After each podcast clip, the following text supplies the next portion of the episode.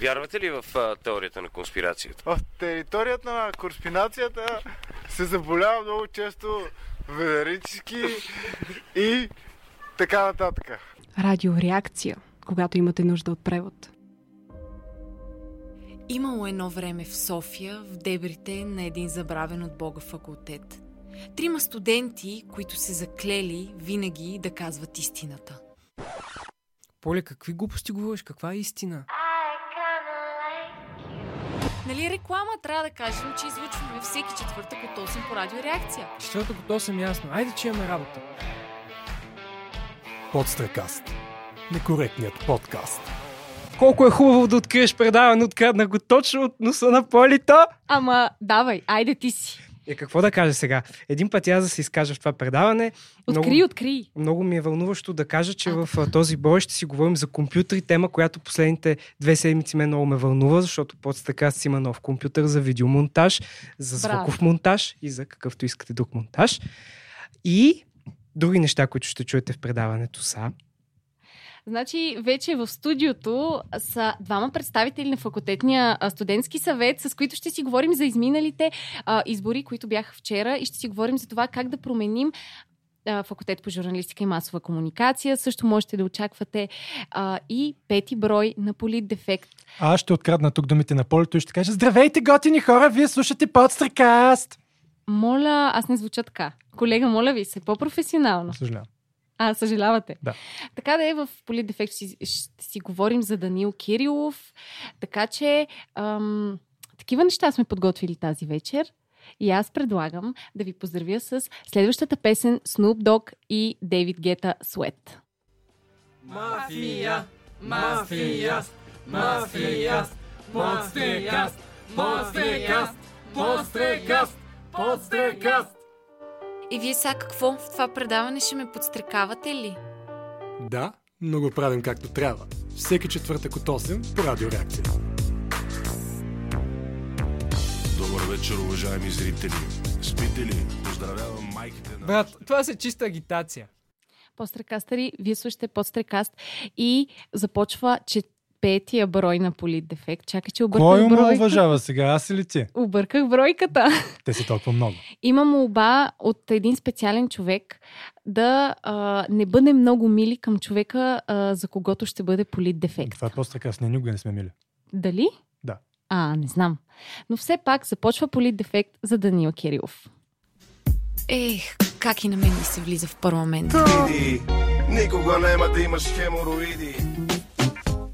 Оценявам чувството ви за хумор, но никак не ми е смешно.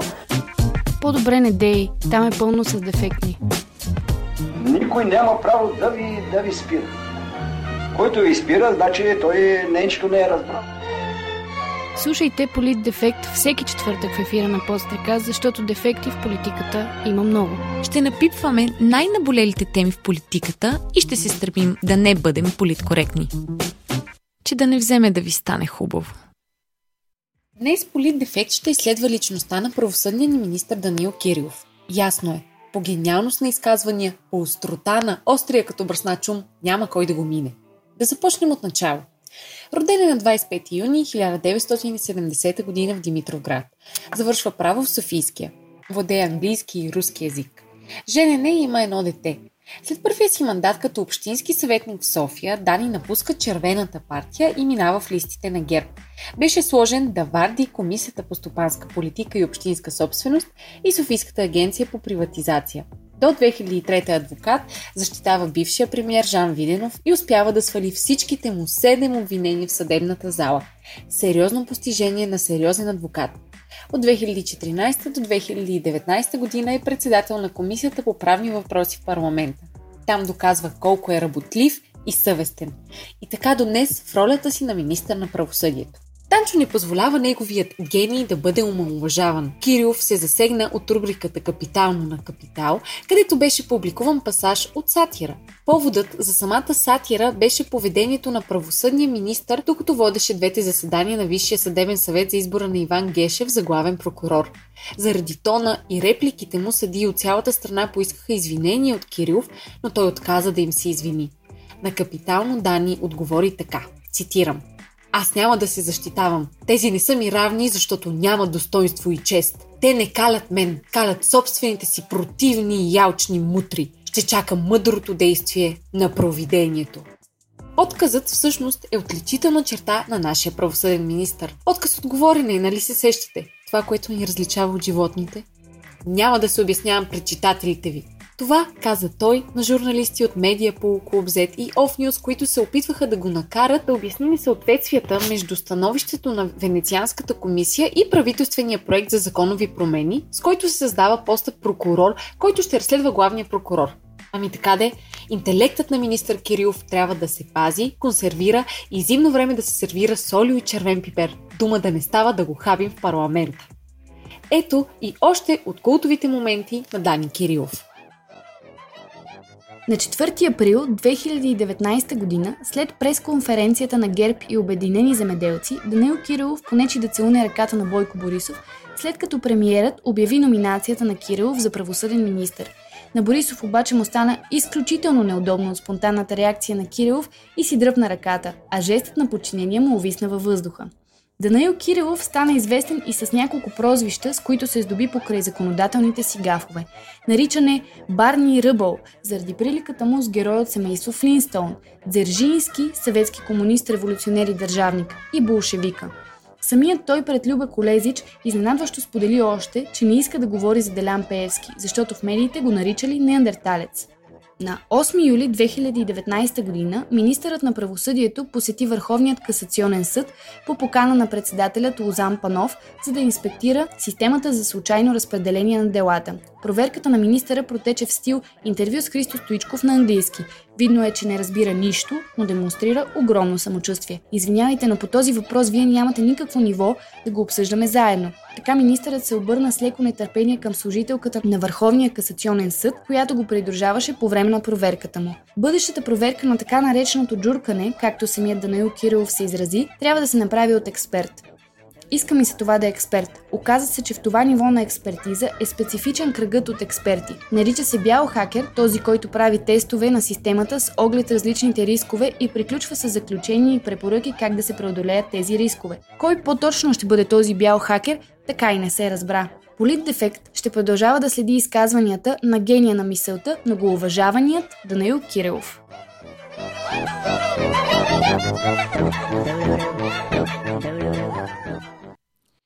И какво да изкоментираме за гения на мисълта? Че той още няма на кого да се обяснява. Той, той е толкова нива, нива няма, над всички. Няма. Аз имам вътрешна информация от а, човек, който е бил подчинен на Данчо. А, Чудязия.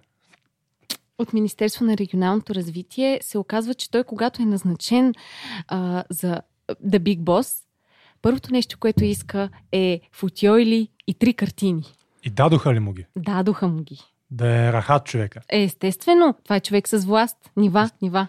А, това, което на мен ми прави впечатление е, че последните седмици цялата политическа сцена стана един огромен цирк. Данаил Кирилов обикаля наляво надясно и твърди, че няма на кой да се обяснява. Ще каже, че той е геният на нашето време, нали, той е нали, въздесъщ, няма въобще какво да дава коментари.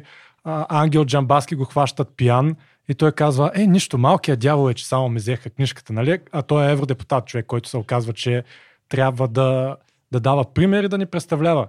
А е хванат с 1,5 промила и в последствие е поискал кръвна проба и изведнъж промилите са паднали на 1,08 и вече не е наказуемо. А, но това да, е съвсем да. случайно. Да, смисъл, да, да. Кръвната проба ги доказва тия работи, особено като си евродепутат. Ако случайно е някой от нас, може и да не се получи точно така. Естествено, имаше призиви той да се подаде оставката след този а, резил.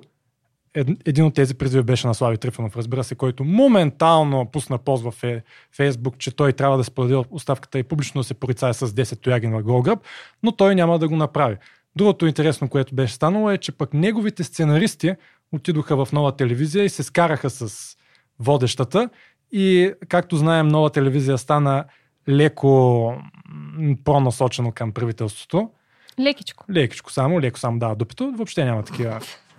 Въобще това няма нужда да се коментира. И така се получи една много интересна сцена на телевизията на правителството и телевизията на народа. така един сблъсък. 7-8 и нова телевизия. И на мен всичко това ми изглежда като един много добре обработен сценарий и аз с така е, удоволствие гледам. Аз миналата седмица бях на гости в БНР по програма Христо Ботев и водещия ме пита къде искам да работя в частна или в съответно обществена медия.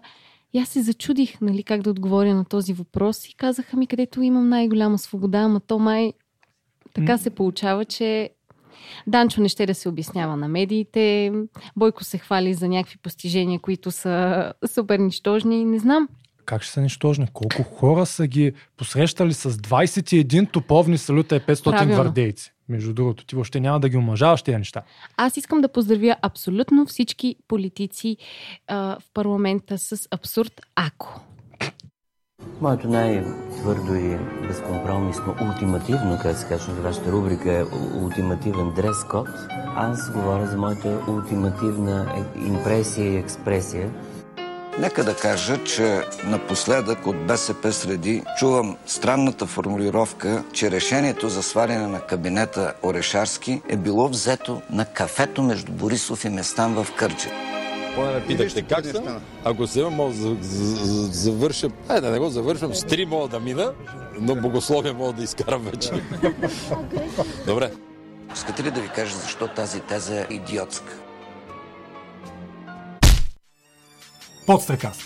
Когато ти вписне от балалайки. При нас вече са симпатягите от ФСС или Факултетен студентски съвет. Вчера се проведоха а, избори за факултетен съвет. Аз, понеже съм информирана, ще дам общо взето ам, имената на новите кандидати. Това са Валентина Вапцарова с 30 гласа, Диляна Стоянова с 20 гласа, Гери, която е тук при нас с 14 гласа, Ива Иванова с 11 гласа, Александра Котрянова с 7 гласа и Ива Камброва с 5 гласа. И вече, след като разбрахме тази информация, мога да кажа добре дошли на а, нашите колеги от а, студентски съвет, Гери и Симо. Здравейте, подстракастери! Много ни е приятно да сме във вашето студио тази вечер. Привет, привет! Ние си продължаваме една дискусия, която водехме миналия път. Много Да. се радвам да се виждаме тук в нашото студио. Общото Да. ни студио. Всъщност това е дискусия, която засяга абсолютно всички, които а, учат в факултет по журналистика и масова комуникация. Все пак се опитваме да променим по някакъв начин а, средата, в която учим и всъщност прекарваме огромна част от нашето време. Особено ти. Особено аз. Аз имам едно легло на първия етаж, където спа, но това са В една подробности. стаечка, нали? Да. така да, аз искам да ви питам а, и двамата, каква е вашата история с факултетния съвет? Ами аз, моята история е много кратка. Тази година се заинтересувах въобще от тази организация, студентския съвет и а, моят колега отдясно ме завлече така много нежно нагоре по стълбите в това първо събрание, в което се запознахме всички настоящи членове и оттам нататък всичко е история. Почнахме да си действаме, почнахме да творим разни идеи, разни... Оттам се възпомени нещо в тебе си каза край. Кандидатирам се, край. Точно така се получиха нещата, да. А, пък той вече си е и автоматично част от съвета, така че той може да ви разкаже всъщност повече. Кажи, кажи за твоята история, Симон, понеже ти наистина автоматично, ти не си избран. Аз не съм избран, но аз съм автоматично избран, защото станах част от комисиите и от, а, от студентския съвет към Софийския. Мгм. Тоест това трябва да кажем, че ние си имаме факултетни съвети, различни звена, но един общ ни събира всички заедно в, в, а, ректората. Там ни е Да. главния офис. Кандидатствах тази година, преди няколко месеца. Бях одобрен, което много ме изненада, понеже мотивационното ми писмо беше много пострекателно. Няма да коментирам повече по това. Ами ние не, сме не, не, под всъщност трябва да коментираш точно Да. защото е подстрекателно. Понеже сме по-стрекаст. Ами защото имах известни наблюдения върху всички мотивационни писма, които се пишеха и се пращаха в този момент и всички бяха еднотипни. И аз реших да променя Някой се нещата. подмазваше. Нещо от този сорт, но бяха едни клиширани изрази. И кебабчета летяха, да, беше много... Да, да, да, да, да. И аз просто писах, че искам да съм част от този свет, но ако не ме изберат ми е в сета и ще се видим до година. Нещо този сорт беше. Много ме харесаха след това, поканиха ме, проведохме няколко интервюта и се запознах с една младежка общност, която е силно мотивирана и която мисля, че е дефицитна в нашия университет. И те, те просто запалиха една искра в мене и оттам станах част от две комисии, понеже в началото ти избираш към коя комисия искаш да се присъединиш. Мгм. Аз съм по комисия култура и комисия международна дейност. Вау, звучи много... Профаунд. Да, да. А можеш ли да кажеш, че са те харесали, защото ти си човекът, който се е открил, че не е газолизец? О, не, не, не, не. Просто харесаха моите идеи, моите възгледи, иначе има много...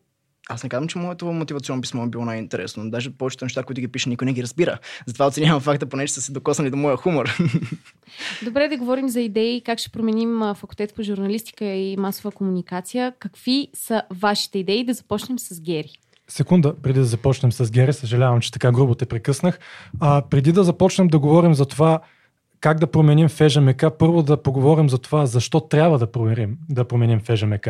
Кое беше при вас, а, така да кажем, а, финалният момент, в който си казахте, е това вече наистина не е, това е някакъв тъшак. Трябва, нещо трябва да се промени в цялата работа.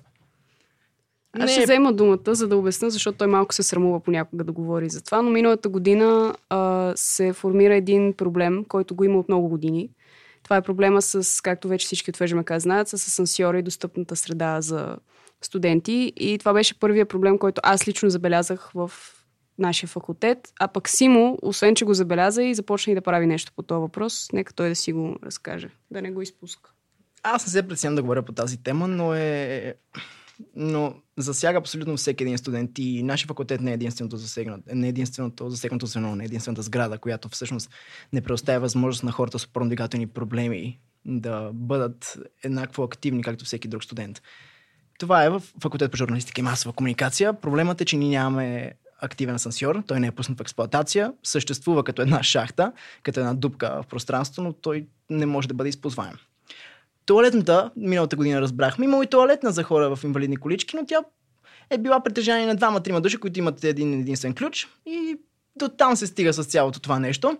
И решихме да направим една инициатива, заедно с моите колеги, журналистика първи курс тогава. Събрахме се заедно и направихме едно по-задълбочено проучване за целия Софийски университет и се откри, че ФЖМК, нашия факултет, не е единствената засегната сграда. Тоест има още много институции и сгради към Софийския, които не предоставят нужните оборудвания. Рампа, асансьор, дори от тези автоматичните, което вече е модернизираната техника, която ние по право трябва да имаме в факултетите. И не говорим единствено за хората с опорно-двигателни проблеми, като хора с инвалидни колички. Те не са единствените единствените студенти, които имат подобни затруднения. Добре, а значи как по-точно според тебе в този момент един човек с опорно-двигателни проблеми ще стигне до тук. Ние сме на четвъртия етаж. Или до третия, защото в първи курс има лекции там. На ръце? На ръце. Да, това е единствения начин. Е. Да се влачиш по парапета. Не, не, да те пренесе някой. Ето това е най-тъжното. Защото ние с нашата колежка, която а, в момента е печат, слава богу, те си на първи етаж, но ние трябваше да пренасим на ръце, когато имахме лекции на втори. И тогава ръководството не се беше съобразило, ръководството на ФЖМК. Дори не знаеше, че има подобен студент. Което... Е, това беше смешно. Те не знаеха, че това има студент. Е, това не е смешно, това е гавра до да, известна степен. Да. Смешно в един а, отвратителен начин. А какви са плановете? Кога ще бъде готов асансьор според обещанията? Има ли всъщност обещания от страна на Декан? Е, имаше голямо обещание. То беше точно на предизборната кампания на... Старата или новата? Деканка. О, не, не на деканката. Не, не, не. Не, говорим за Герджиков. Това да кажа. Да, на ректора. А, професор Атанас Герджиков. Да, Атанас Герджиков специално дойде. Анастас. А, вие казвате Атанас. Да. Голяма грешка. Съжалявам, че съм наранил този авторитет. Да. Не ти е простено. Та, така. Герджиков дойде преди повече от месец и половина в нашия факултет, когато откри официално довършителните процеси на западното крило. Тоест цялото западното по крило. закриване на mm-hmm. открития, закрит. Да, Един строеж. дълъг процес, влачил се през годините, даже мисля, че са 20 години вече, откакто тази шахта съществува долу. Да. Ако някой не знае, това е точно онова закрито пространство срещу, срещу, срещу... студио 3, да. радио студио 3 и точно срещу библиотеката. Mm-hmm. Той даде един срок от 90 дни, в който всички тези а, довършителни процеси ще бъдат довършени.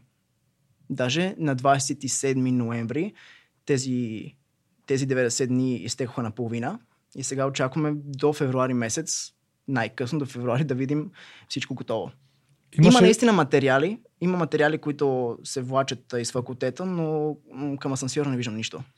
А, имаше някакви митове, че тази западна част не може да бъде открита заради липса на акт 16. Иначе тя е готова. Това вярно ли е или не се построили само лъжат? Да, това беше едно от оправданията. И другото, което е малко по-сериозно, че няма фирма изпълнител.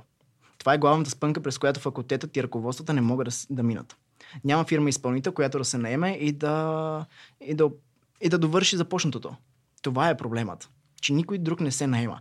Понеже студентите не осъзнават а, че Софийски университет работи с определени фирми и организации. Не всеки иска да, да колаборира с, с Софийски. И както обратното, ако не покриваш дадени категории и критерии, ти не ставаш част от тази колаборация. Софийски не е ли някакъв авторитет сред тези неща? Някакси хората да биха желали да искат да работят за него или има нещо, което ние не осъзнаваме? Ама това си е голяма тема за дебати. Аз не се чувствам толкова компетентен тук, защото трябва буквално трябва да се постави един бял лист, всички черни точки да се а, коментират една след друга. Затова хората имат своите основания явно, за да не искаш да създаваш някакви взаимоотношения с Софийския. Ако имаш организация и ти не искаш да се включиш пряко в Софийския, явно си имаш своята причина. Всеки си има критерии, нормално е да си ги... Аз искам да върна към факултетния съвет а, и изборите, всъщност. Искам да ви попитам, така като част от съвета, реално той защо до сега е почти недействащ? Три думи. Липса на идеи интерес и активност от страна на студентите. А всъщност това трябва да е точно тази връзка между а, администрация, между преподаватели и студенти. Но просто не е имало такъв интерес до сега. А вие как ще запалите интереса? Как, какви са вашите идеи за това как да развиете факултетния съвет? Ами нашата колежка Алекс направи нещо много хубаво в началото на годината. Мина през всички първокурсници, ако не се лъжа. И да, през всички първокурсници във всяка една лекция мина и ги помоли ако имат интерес, да се свържат с нея, да станат част от студентския съвет. След това, когато получихме обратна връзка от тези хора, които им проявиха желание, седнахме на една маса кръгла горе в нашия кабинет, 57-ми, заповядайте между другото, ако имате въпроси. И обенихме идеи. И това беше много интересно, че се събрахме хора, които не мислят еднакво, а мислят в правилната посока. И хората много се вдъхновиха и, и голям интерес се, забои, се запали в нас и да хвърляхме някакви идеи, някакви точки по дневен ред, които сега те първо ще развиваме. Просто идеи. Идеите много, много, много разпават интереса. Една от главните спънки, Една от главните спънки, пред които си справихме, беше цялата документална бумащина, защото ние не сме вещи в това, а пък от 2016 година не е имало активен съвет и ние просто бяхме оставени в нищото да се оправяме сами. И тук ни помогна изключително много студентския съвет. Всяка една насока, която сме получили, е била изключително важна за нас. Всичките протоколи, моби, които трябваше да напишем, връзките и а, насоките, които ни дават с кого да се свържем, с коя организация, с кой съвет, с кой орган. Това е изключително важно и полезно, особено за нас, хората, които искаме да възродим един процес, загубил се във времето. Идеите, идеите идват спонтанно. Сега може да открехнем една малка врата и да споделим по-масштабна идея, която сега планираме. Февруари месец, началото на февруари, искаме да направим ден на отворените врати. Mm-hmm. Тоест всички ученици, които имат, имат някакъв интерес. интерес към една от четирите специалности тук, да дойдат, но да не бъде просто на посещение на сградата, да бъде една голяма програма. Тоест да влязат в някоя лекция, ако в момента има такива, да се направи една презентация, да се докоснат физически до цялото оборудване, до, до кабинетите. До атмосферата най-малко на факултета, защото когато влезеш първи курс тук, нямаш идея какво се случва. А смятате ли, че ще им хареса атмосферата, когато влязат? Атмосферата ще им хареса. Това, което ще видят, ще им хареса. С това, което ще се блъскат вече след това, като говорим като програма, като преподаватели, това може малко да ги демотивира, но всичко е лична иници... инициатива, според мен. А, аз искам да ви попитам, вие имате ли някакво влияние върху, и, върху преподавателите, така да кажем, тъй като това, което аз съм забелязал за тези три години тук е, че преподавателите нямат голям респект върху най-малкото нашето време. Да речем Георги Лозанов, например, учил човека в чужбина, въобще е забрал да каже, че няма лекции и хората просто стоят и чакат. Някои закъсняват с по 45 минути, а има хора, които в крайна сметка родителите им нямат така, до така възможност да ги издържат и трябва да ходят на работа. И са си преценили времето, че щом лекцията е от 1 до 2, те ще могат да отидат. Но ако преподавателя дойде в 3 без 15, те няма да могат да останат и в крайна сметка не им се брои присъствие и това рефлектира върху тях. Особено, че има някакви преподаватели, които помнят кой е учил. Да, да. Ние се сблъскваме в началото на годината. Да, имахме след... почти същата история. Един преподавател беше в чужбина. В, да, в чужбина и просто нито имейл, нито нищо. Ние си седим там и си го чакаме. 45 минути, докато аз не слязох вече в кабинета, обиколих 9, 11 след това се свързах с секретарката и обясних, че това е супер непрофесионално. И ако се случи още веднъж това нещо, се изпраща моментално едно писмо до МОН. Да видиш как на следващата среща се допита кога може да се съберем и преподавателят си дойде на време. студентите, студентите могат да рефлектират върху всичко, което става в Софийския университет. Не само в нашия факултет, но ние не го правим. Ето това е най-голямата грешка. Вчера, когато искахме да изберем нашите нови, нашите нови членове на факултетния съвет, хората, които трябваше да гласуват, отговаряха само и също. Нямам време, не съм запознат. И ние след това питаме, ти знаеш ли, че има факултетен съвет? И те отговарят с не. А защо не знаеш? Защото не се интересувам. А как искаш да промениш нещо, след като не се интересуваш от това? Или поне не се интересуваш от хората, които наистина могат да помогат по някакъв начин, които са малко по-компетентни? Значи нещата могат да станат, ако се приложи съответния натиск, но просто някой трябва да го направи. Така е, А то хората всичко просто е. им харесва да не ходят на лекции. Аз само да. да кажа, че гласувах за Герито с едно намигване и чакам едно кебабче. Ще го получиш. След, след Лети към тебе, добре. Така Лично да, приготвено ли? да, да. А, сега мен, аз съм трети курс и ме притеснява програмата, примерно в факултета. Вие имате ли идеи за промяна на програмата? Ние дори да нямаме идеи, понеже особено от по-горните курсове не сме толкова компетентни. Ние сме Мгм. едва втори курс. И за съжаление, никой от по-горните курсове, от, никой от а, трите специалности, понеже комуникационните са все още втори курс, не пожела да се включи при нас. Нито от а, магистрите, докторанти, абсолютно никой не пожела да се включи в съвета. Докторантите ги разбираме. Те нямаха време, дори имахме някакво запитване към тях да дойдат на тази среща, която организирахме в а, преди един месец, мисля, че вече стана за Freshers първокурсниците, Freshers Day. Просто нямат, нямат време хората, което го разбирам. Обаче, за да имаме някаква представа за всички проблеми, които всеки един, добре, не всеки един отделен студент, защото няма как да решим индивидуалните проблеми на всички, но когато има такъв проблем с програмата, че една група хора имат работа, искат да си организират нещата така, че да могат да посещават и лекции и работа, ние трябва да сме хората, към които да се обърнат. И след това, с помощта на големия съвет, с помощта на правилните документи, защото това всичко трябва да стане документирано, да е по правилния начин направено, може да се промени. Сигурни сме и ние вече сме го забелязали, че има проблем в структурата на програмата. Нямаме точно определен план в момента за действие, защото в момента още се чудим за ден на отворените врати, как ще планираме до година фрешърса, нали, някакви такива Е, по ние не можем да мислим за нещо, което все още не е достигнало до нас. Да, да. Те И просто това. го споделят като един разговор, обаче ние ги молим абсолютно всеки път да напишете една молба или да използват Zimbra. Аз апелирам към абсолютно всички студенти да използват своите Zimbra а, профили в официална, официалната платформа на мейла на Софийския, защото всяко съобщение, изпратено от там, до еди си кой преподавател, е с много по-голяма тежест, отколкото твоето ABV или Gmail. И много по-голяма тежест от това устно да си раздаваме, да си обменяме някакви идеи. Защото хората, които вчера гласуваха и които се интересуваха от това какво ще правим за в бъдеще, признаха, че няма как целият курс, примерно, кой курс беше? Мисля, че... А, Беше комуникационния комуникационен менеджмент, да. да. Няма как имаха проблем с... А, С програмата. езиците, с Мгм. програмата, с преподаватели, някои отделни, просто ги апел- апелирахме ги да напишат нещо заедно, някаква молба, а не така от уста на уста, от този не съм доволна, от това не съм доволна. Проблемът се заражда Да. първо от програмата, второ от нещата, които са им били обещани по график, пък след това не са спазани. Да, то като е големия избор, да, големия избор на дълга, езици, да. особено източни. Много дълга тема. Да. В последния момент, когато те разбират, че могат да изберат между един-два езика, това въобще не е опция. А преди Да. това им е бил, бил представен голям списък с специалности, с, с курсове. Да. А смятате ли, че хората от девета стая обективно, необективно, адекватно си вършат работата за информиране на студентите? Или тя е просто е така един символ за купчена бумащина и абсолютно нулева ефикасност? Тук пак ме хвърли в дебата, но аз лично мога да кажа, че не съм конфронтална личност. Но всеки път, когато девета стане си върши работата, аз се карам. и те свършват.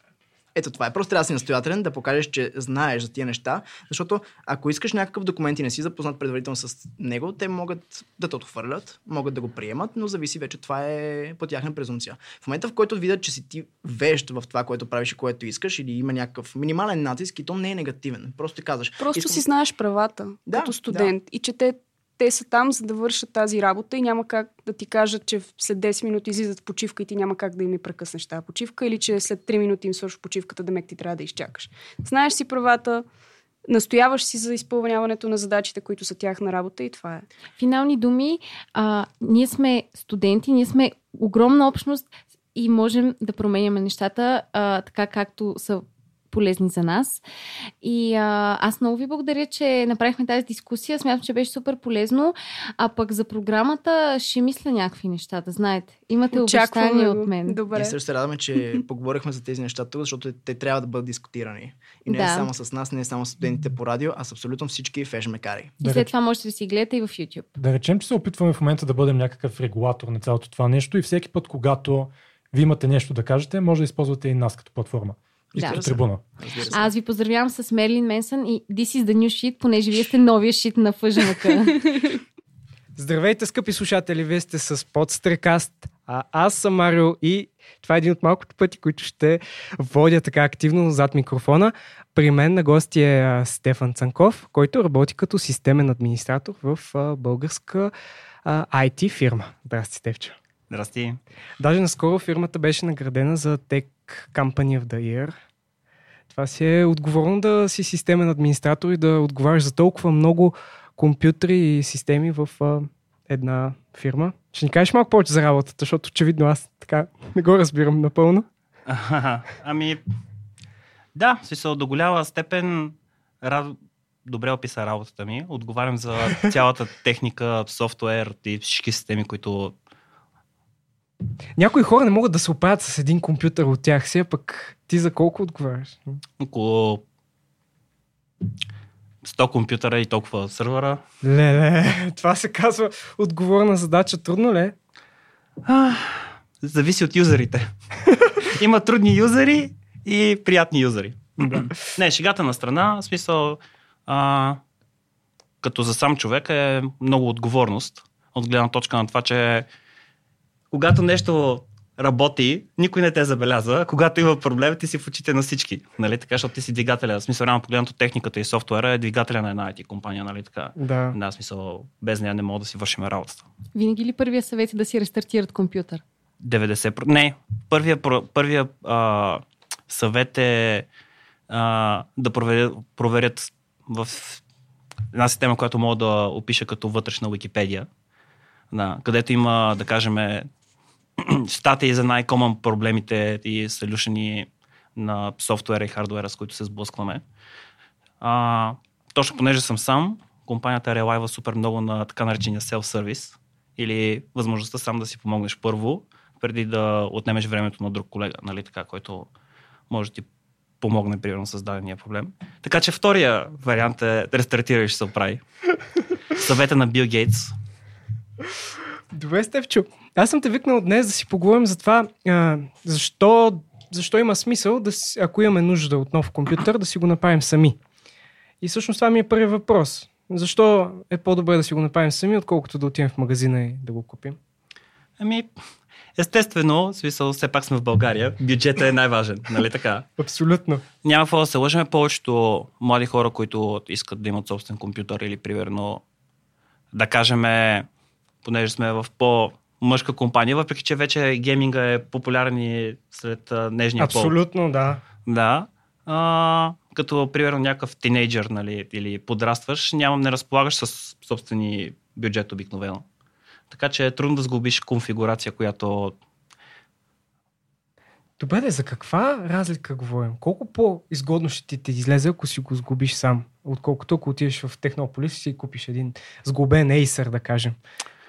Ами, чисто като цена, може би между 20 до 40%. Това е доста, доста голяма Като разлика. проблема не идва толкова до цената, колкото до оптимизацията на това, кое за какво ти ще използваш, примерно, определената машина, която искаш да сглобиш. Всъщност това са двете неща, за които трябва нали, да си направиш собствен компютър. Първо, че ще ти излезе по-ефтино и второ ще бъде по-добре оптимизиран за теб и за твоите нужди. Да, exactly. А, да кажем, ако искаш да играеш игри, за един определен бюджет, да кажем 2500 лева, в смисъл би си изгубил една конфигурация, нали така? Да. Би наблегнал, примерно, да инвестираш повече пари в видеокарта, нали?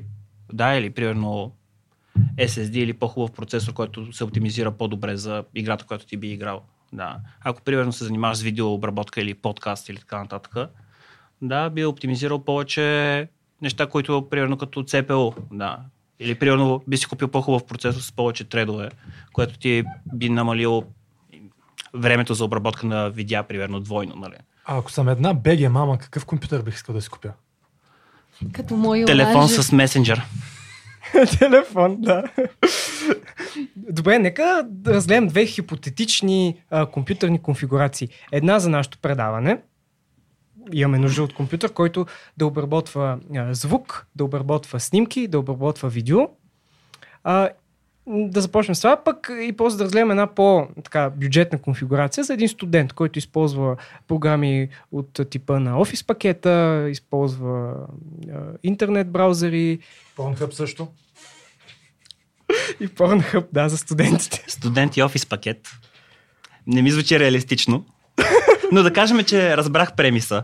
А, Добре, да започнем с компютъра за подстрекаст. Какво, какво трябва да има в него, за да е адекватен, да видеообработва, да стримва, дори понякога може да се наложи? Ами, според мен най-добре е да се инвестира в процесор, да, и в а, хубав сторич, като да кажем вече не е бюджетната опция за сериозен, сериозни подкастъри като вас, би било да имате рейт технология, която а, да ви позволява да имате бекъп на информацията постоянно. Абсолютно това много ни трябва. Трябва ни памет. Доста. Да. Като, може би, да обясня какво е рейт технологията. Рейт технологията означава, примерно, ако имаш един хард диск, зависи вече какъв рейт правиш, но ако имаш 4 хард диска, примерно, да, ако те работят в специален режим, който се нарича рейт, да, което означава, че може би най-лесният начин да го обясня е имаш 4 хард диска, от които информацията се запазва на 3, примерно. Мгм. Нали така? Да, и ако изгори четвъртия, на който също има информация, да, те знаят чисто математически, примерно, понеже те имат отговора на уравнението, информацията, примерно, дава общо число 20, нали така? Примерно, един диск има 7, 3, 5. Да. Нали така? Демек мисинг информацията от четвъртия диск ще е 5. И ти въз основа на това тези три хард диска възстановяват информацията от четвъртия. Информация, която тотално се е загубила и възстановяват. Да. Това си струва. Добре, за какъв бюджет говорим тук за такъв компютър за подстрекаст? Ами, вече зависи колко а, едитинг искате да правите на самия подкаст, нали така? Да. Смисъл, аз бих инвестирал в... А, Какъв процесор, да кажем? ами, новите а, процесори, които са на AMD. Мгм. Да. R33900, X3738 са много добри. Като за първ път от, може би, Athlon процесорите на сам, което е колко 12-15 години, AMD actually имат предимство в а, Intel. Така ли? Да, и това се получава основно, понеже Intel имаха много голям монопол, а AMD инвестираха в а, развитието на мултикоре технология. Mm-hmm. Демек повече. Обикновено до сега една програма работи върху едно коре на процесора, нали така? Докато в последно време, то е доста по-сложно и за програмиране, принципно, нали? Но и технологиите вече позволяват а, лода на една програма да се разпределя, да кажем, еквивалентно между повече процесори. Ясно. Да. И това, което а, AMD направиха е примерно за 1000 лева, което да кажем е най конзюмър разпространения процесор на Intel. Да. И, и девятка 9900K. Да. А, примерно тя е 612 процесори, нали така? Смисъл 6... А, Ядра и И 12 да. треда. а, имах преди 6 реални а, корета и 6 Аха. виртуални. Да. Аха, добре. А, докато новите процесори на AMD са 1224. Майка, това е Да. много, по, много по-голяма разлика. Да, като единствения даунсайд, който имаш реално погледнато е, че хабят малко повече ток. Което за новите процесори даже не е много вярно. Аха. Да. Добре, значи за подстрекаст какъв купуваме? А... AMD от тези новите, колко пари трябва да отделим за него? Ми, между 900 и 1100 лева. Има и предвид, че примерно България, понеже пазара е малък, се получава много кофти нещо, че цените на, на частите са 2, 20% по-скъпи, колкото примерно от Америка. Мгм. Понеже пазара е малък, там се разчита на повече на големи продажби, като количество, Да. докато тук се разчита на По- по-малко продажби, но с по-голяма наценка, нали, смисъл, за да има смисъл от пазара. То реално погледнато с всичко е така, смисъл, предполагам, че сте гледали Facebook меметата, как в Англия лютеница Тодорка е 40 цента, докато тук е примерно 4 лева. Ужас, да. Добре, а видеокарта каква да си сложим в подстрекарския компютър? Тя, тя важна ли е за видеообработката? Ами, принципно е важна, но това много зависи вече от а, какво quality или... А... 1080. Не, това за 1080 не е толкова фрапантно. В смисъл, вече за 4К нагоре, тогава... Тогава трябва силна видеокарта. Да, най-оптималният вариант, който бих препоръчал в момента е една 1080 Ti на старо. Да, по, вървят, вървят по 600-700 лева. Те са ползвани за копане, естествено.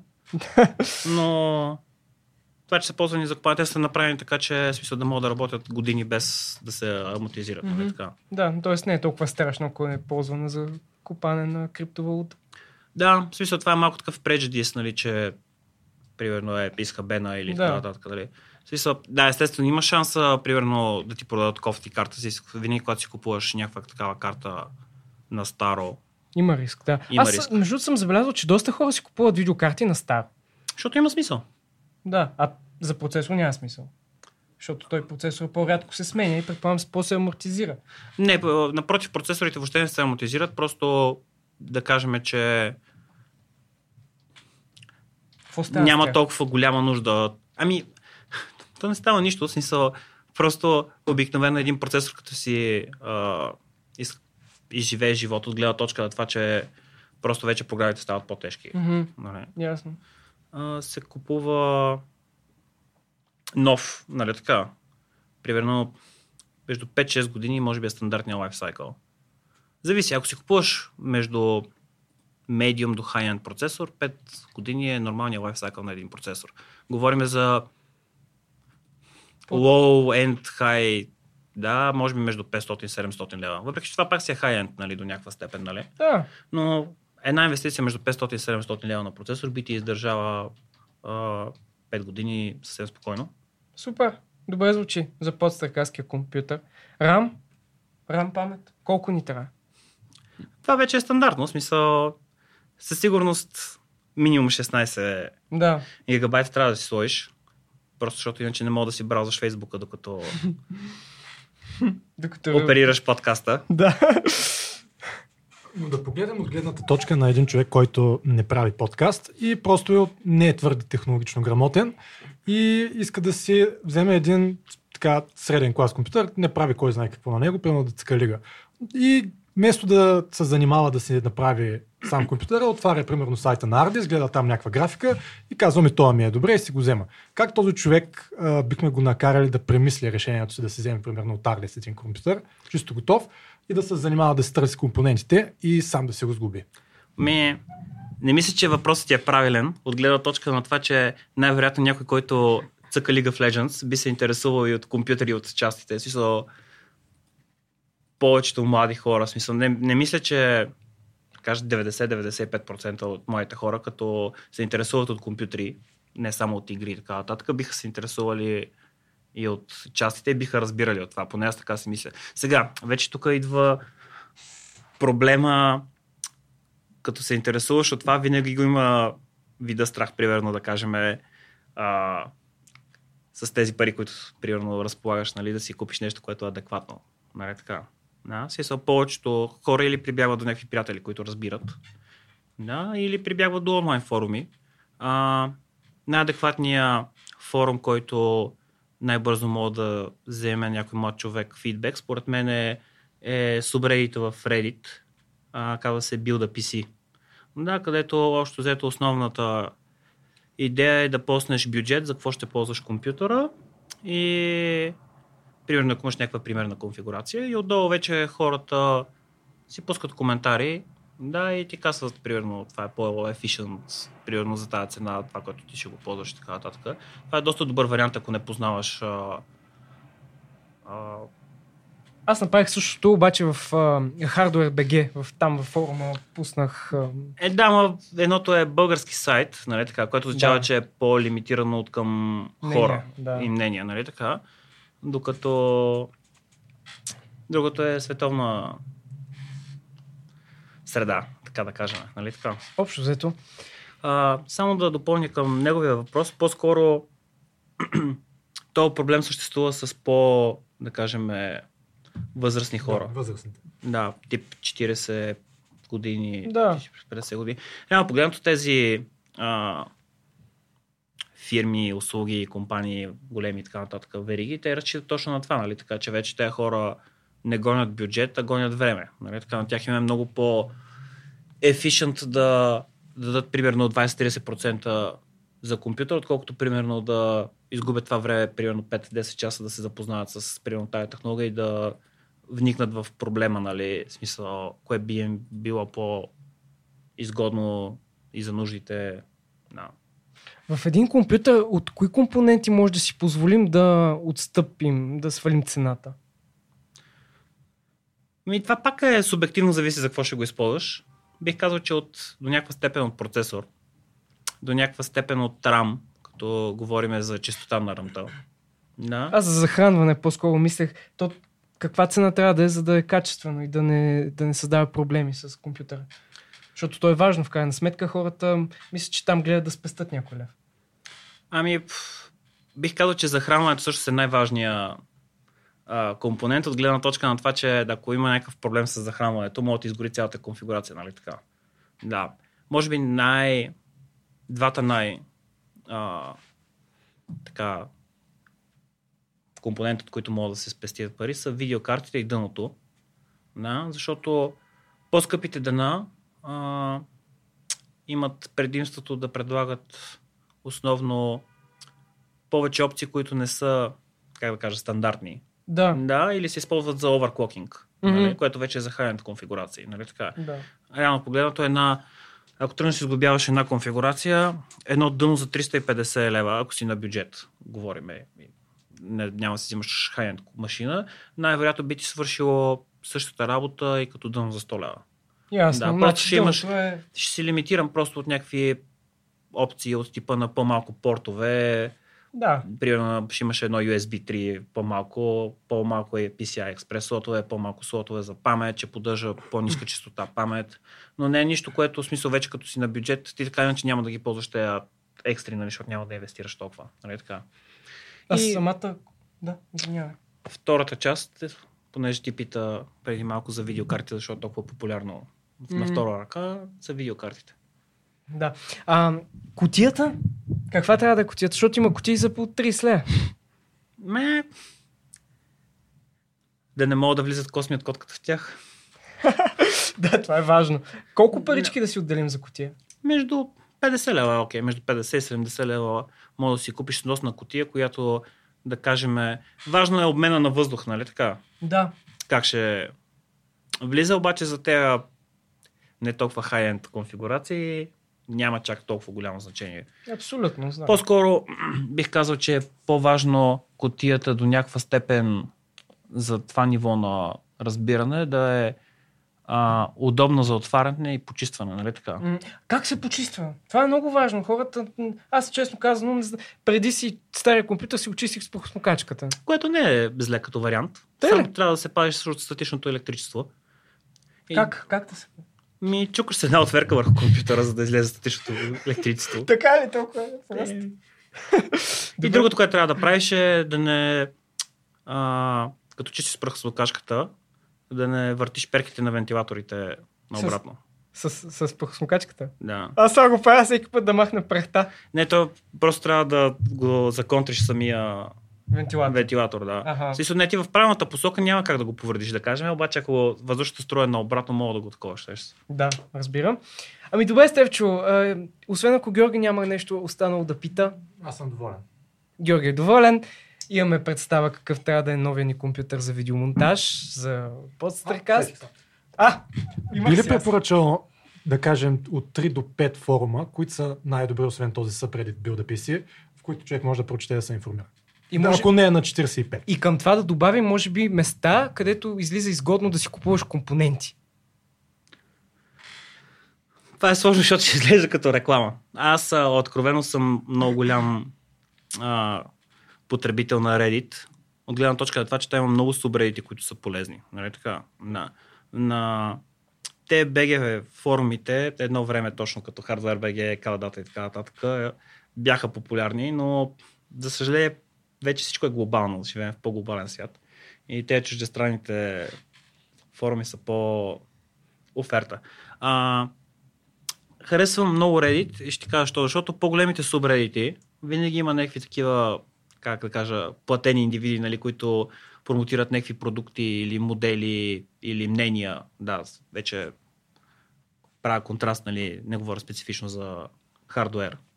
Да, но в по-малките а, субредити, където примерно този субред. Не е сравнително малък, да, но горе-долу мога да различиш кое е истинско мнение на истински човек, нали? а не някой, който си промотира, примерно, да кажем, е, някой, който седи в някоя стая и промотира, да кажем, видеокартите на Nvidia във всички възможни онлайн форуми, нали така.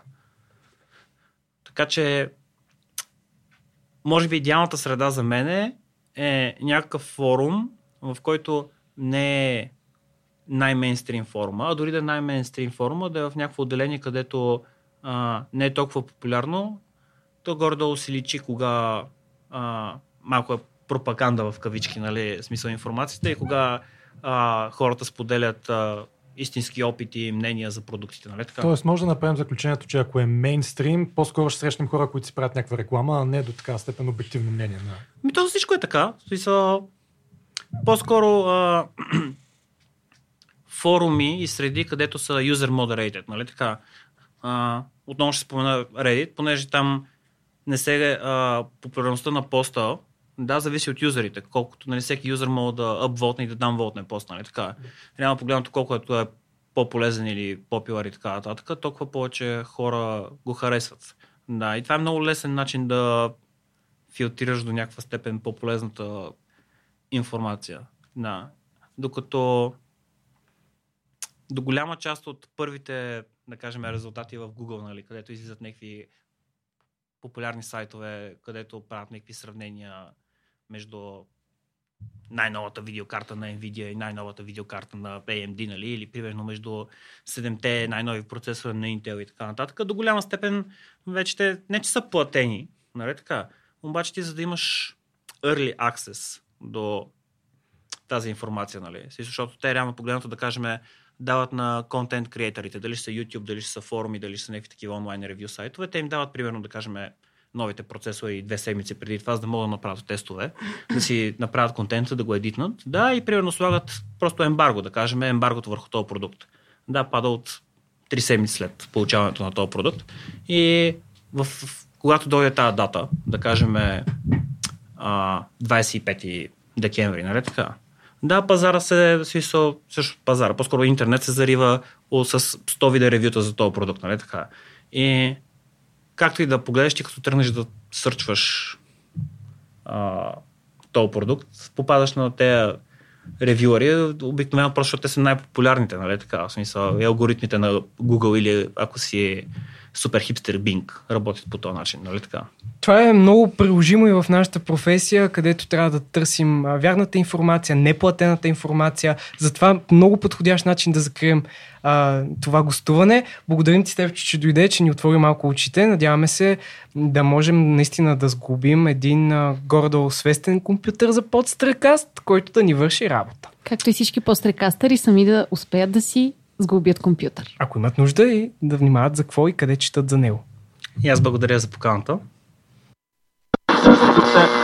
Поле! Поле! А където и вашето радио, бе? Ов, дядо, ние сме онлайн радио. Може да ни слушаш на реакция нет и в YouTube канала ни под Стрекаст. Ама, Поле, който е момче, дед приказва пустоти там, бе! А, не, не, не, не, не, остави, остави, остави.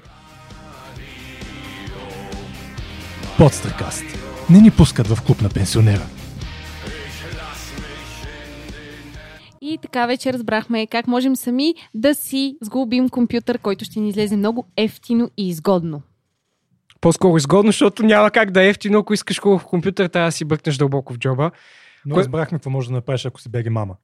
Да, да си купиш един телефон с месенджер и си топ.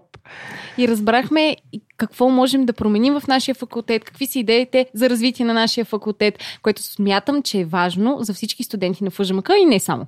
Просто трябва да престанем с това безкрайно безразличие към абсолютно всичко и просто да преминаваме през университет като една голяма досада, както примерно приемахме гимназията, да се вземем в ръце, защото явно промяната може да стане. Просто трябва да инициираме ние и да приложим съответния натиск. В крайна сметка сме точно пред момента, в който ставаме възрастни, така че трябва да тренираме за този етап от живота.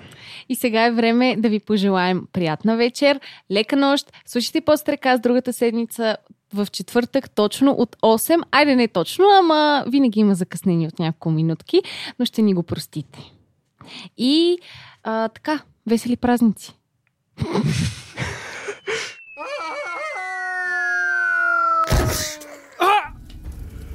Какво става? Къде съм? Добре дошъл в ада. Сатана? Защо съм тук? Спомни се какво прави, преди да дойдеш при мен. Слушах подстрекаст всеки четвъртък от 8. Да! А сега заповядай на адското парти! Не! Подстрекаст. Смееш ли да слушаш? Нека тази песен остане в съзнанието ви като песента за борбата с момент.